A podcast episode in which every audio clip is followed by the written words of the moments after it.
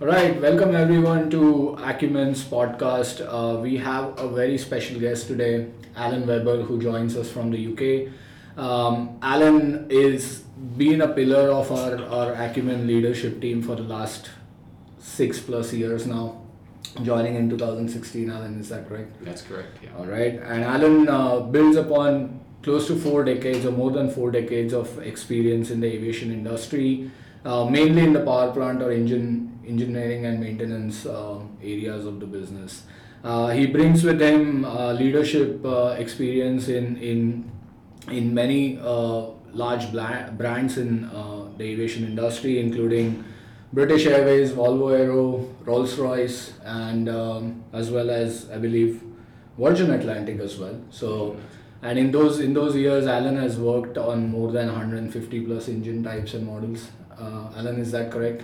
I would think so. I've never really counted it, but all the large turbofan engines and uh, some military helicopter engines as well. Awesome. So I, I I'm sure it crosses 150 for in, in that number. So excellent. And um, since 2016, Alan um has been with Acumen uh, and and he's held senior positions leading the power plant expertise uh, team uh, and currently works as the CTO of services where he actually leads uh, four four five different business verticals including technical asset management uh, due diligence services, data management, uh, training, and uh, as well as camo, right?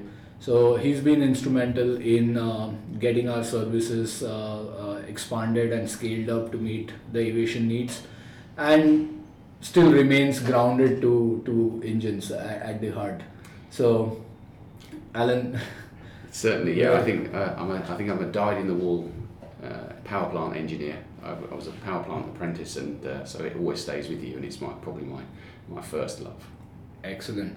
So, um, in, in today's podcast, we are going to uh, pick Alan's brains a little bit on the engines, which is uh, his his love and uh, you know for life.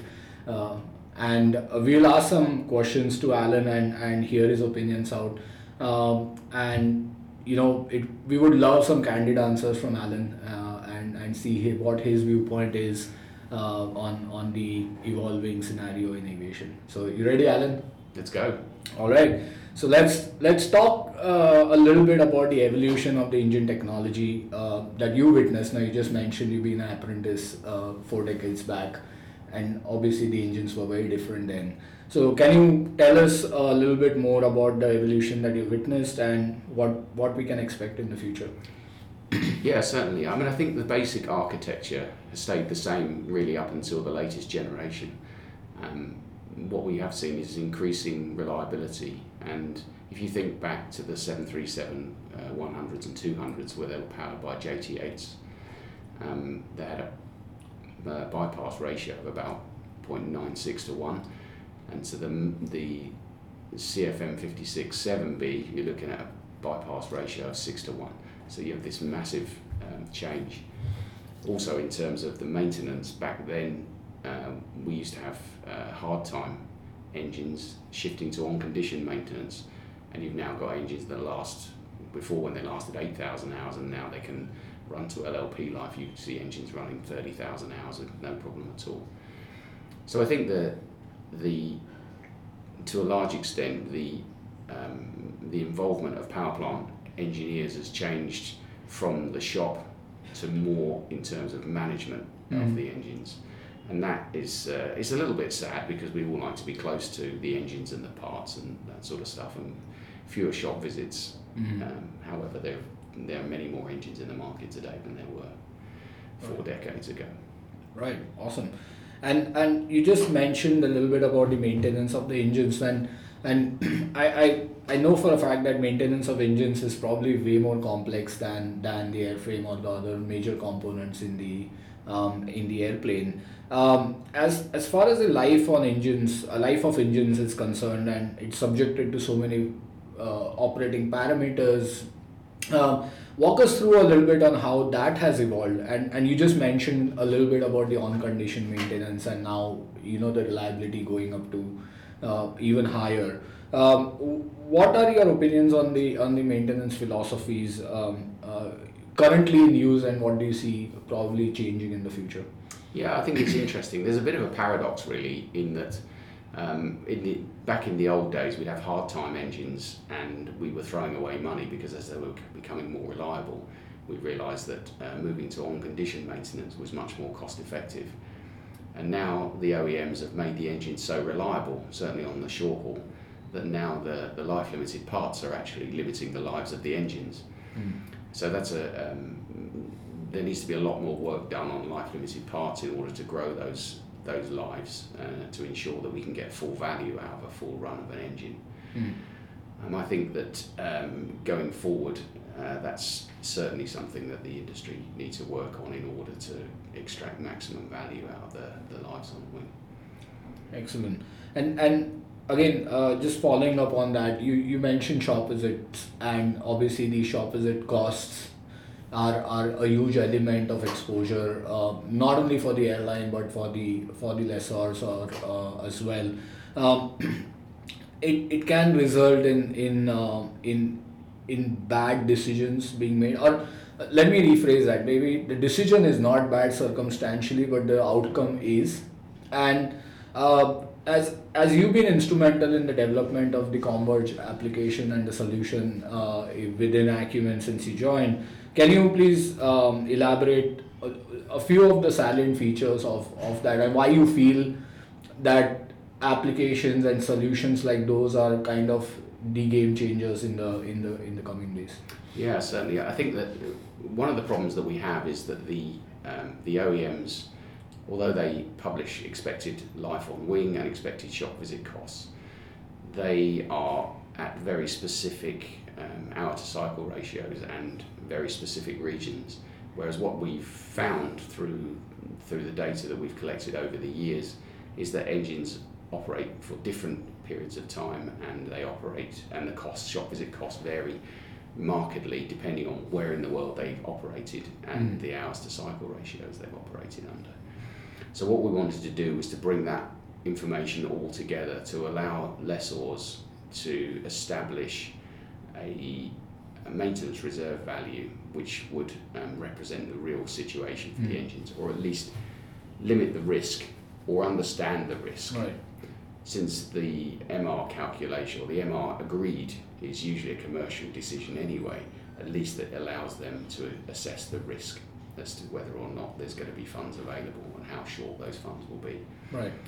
So we developed this statistical model, and um, we now compare real world data to the statistical model on a, on a weekly and monthly basis, mm. and uh, changes happen to the system um, accordingly. Right, right. And, and when it bring, when it comes to uh, you know the the complexity of um, you know simulating scenarios uh, can you elaborate a little bit on that in terms of how the product helps um, in uh, at, at let's say a pre lease negotiation stage or to, to kind of uh, make decisions based on not only your own experience in the industry but to kind of bounce it off as a as a sounding board on the application to, to verify your numbers. Absolutely. The, the good thing about it is is you can um, plot the life cycle of the engine over the course of the lease specific to the operation. Mm. and therefore you can try to work out what work scopes would be most appropriate right when you'd um, replace LLPs, and certainly on long haul um, engines, whether or not you would um, replace LLPs or mm. whether you would go for um, part life LLPs. Right. And then look at what the residual value for those engines would be at the end. Mm. And you can only do that if you can uh, forecast in a, in a pretty robust way right. based on real world data. And then at the end of that come up with a value which helps not only the financing side but also helps you to manage the risk through the whole life cycle of the engine. Right. That's that's awesome. And um, you know in now the pandemic has has played a massive role and just shifting gears towards what's happened in the industry in the past two years um, do you see do you see lessor strategies in terms of engine management um, remain the same or have they changed? And, and if they have how how drastically have they changed over the past two years? Yeah we've seen quite a lot of change really. Um, sadly for a power plant engineer to not see any operation and any shop visits for two years is quite an unbelievable situation. So we had a lot of engines around the world parked, and now what we're seeing is there's more a situation of rather than having shop visits to um, cycle engines through the fleet and to swap engines, and this uh, leads to a difference in um, in our services because instead of traditional management that we would do in the past, we're now looking more advisory services Mm. on comparing the replaced engine with the, with the, with the new engine Right. and where that uh, leads in terms of where the engine is in its life cycle and where that's going to leave the engine at the end of the lease as well. Mm. So there's quite a lot of difference. Um, it's m- a much more um, prediction work rather than physical work in the shop nowadays. Right.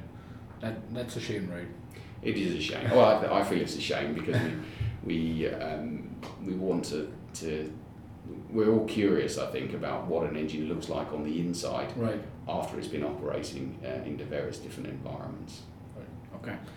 And uh, then to cap it off, um, of course, I, I uh, for the audience who doesn't know, uh, Alan does have a crystal ball.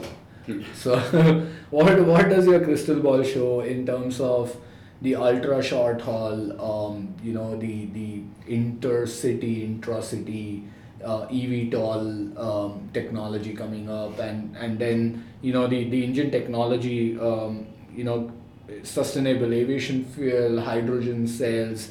There's so much talk about all this improvement in technology. Um, uh, what, what's your take on that, and, and where do you see uh, probably the most promising aspect and probably uh, not so promising uh, aspect of the engine uh, industry going forward?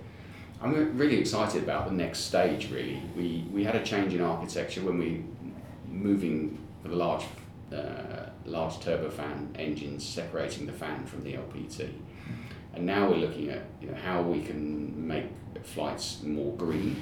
So the the two areas of interest really are battery powered engines for short for the Right. short haul operations, and hydrogen engines for long haul. Um, and I think that there are significant technical problems associated with those, um, particularly with hydrogen fuel, since hydrogen naturally exists as a gas. So we'd need to cool it down to minus 250 degrees Celsius, Oh, wow. which is what's that 400 and, 450 degrees minus Fahrenheit, in order to um, to turn it into a liquid and keep it keep it like that. Right. However, uh, I, confidence in the OEMs and in engineers generally to overcome those technical problems. Mhm. And I'd like to think that we will be seeing uh, zero carbon engines in the next 20 years. Would you like to work on some of them? I'd be yeah I'd be fascinated to work on those engine types. I don't uh, once again I think the architecture would remain the same. They Yep. wouldn't have to do a lot um, to the engines themselves. Mhm. Um, but in terms of the fuel storage and fuel delivery, I think that would be a really interesting concept to work on. Amazing. So uh, I think I've I've kind of come to an end. Although there would be so many questions more, uh, I would encourage the audience to kind of uh, listen in to the podcast, reach out to us, and and share more questions if you uh, if you have. Um, I'm I'm sure you do. So please don't hesitate to send us across your questions. Um, Alan, thanks for being here. Uh, I'm I'm so glad to have caught you uh, uh, for this podcast. Uh, it's it's been on our minds for, for a couple of years, but having you in person is, is way more better than having you on, on a on a Zoom or a Teams meet. So That's my pleasure, Mayur. It's nice, nice to be uh, back in Bangalore after two years, and uh, hopefully the world will get back to normal, and we can we can all start using using the aviation world again. Thank you. Awesome. Thank you so much. Thank you. Okay, that's the end of the podcast, uh, guys. Uh, thank you for tuning in, and also stay tuned for the next one coming up very soon. We'll have another excellent colleague and, and veteran of this industry uh, joining us in the next podcast. So watch this space, guys. To know more, reach out to us at sales at acumen.aero or support at sparta.aero. We would be happy to assist.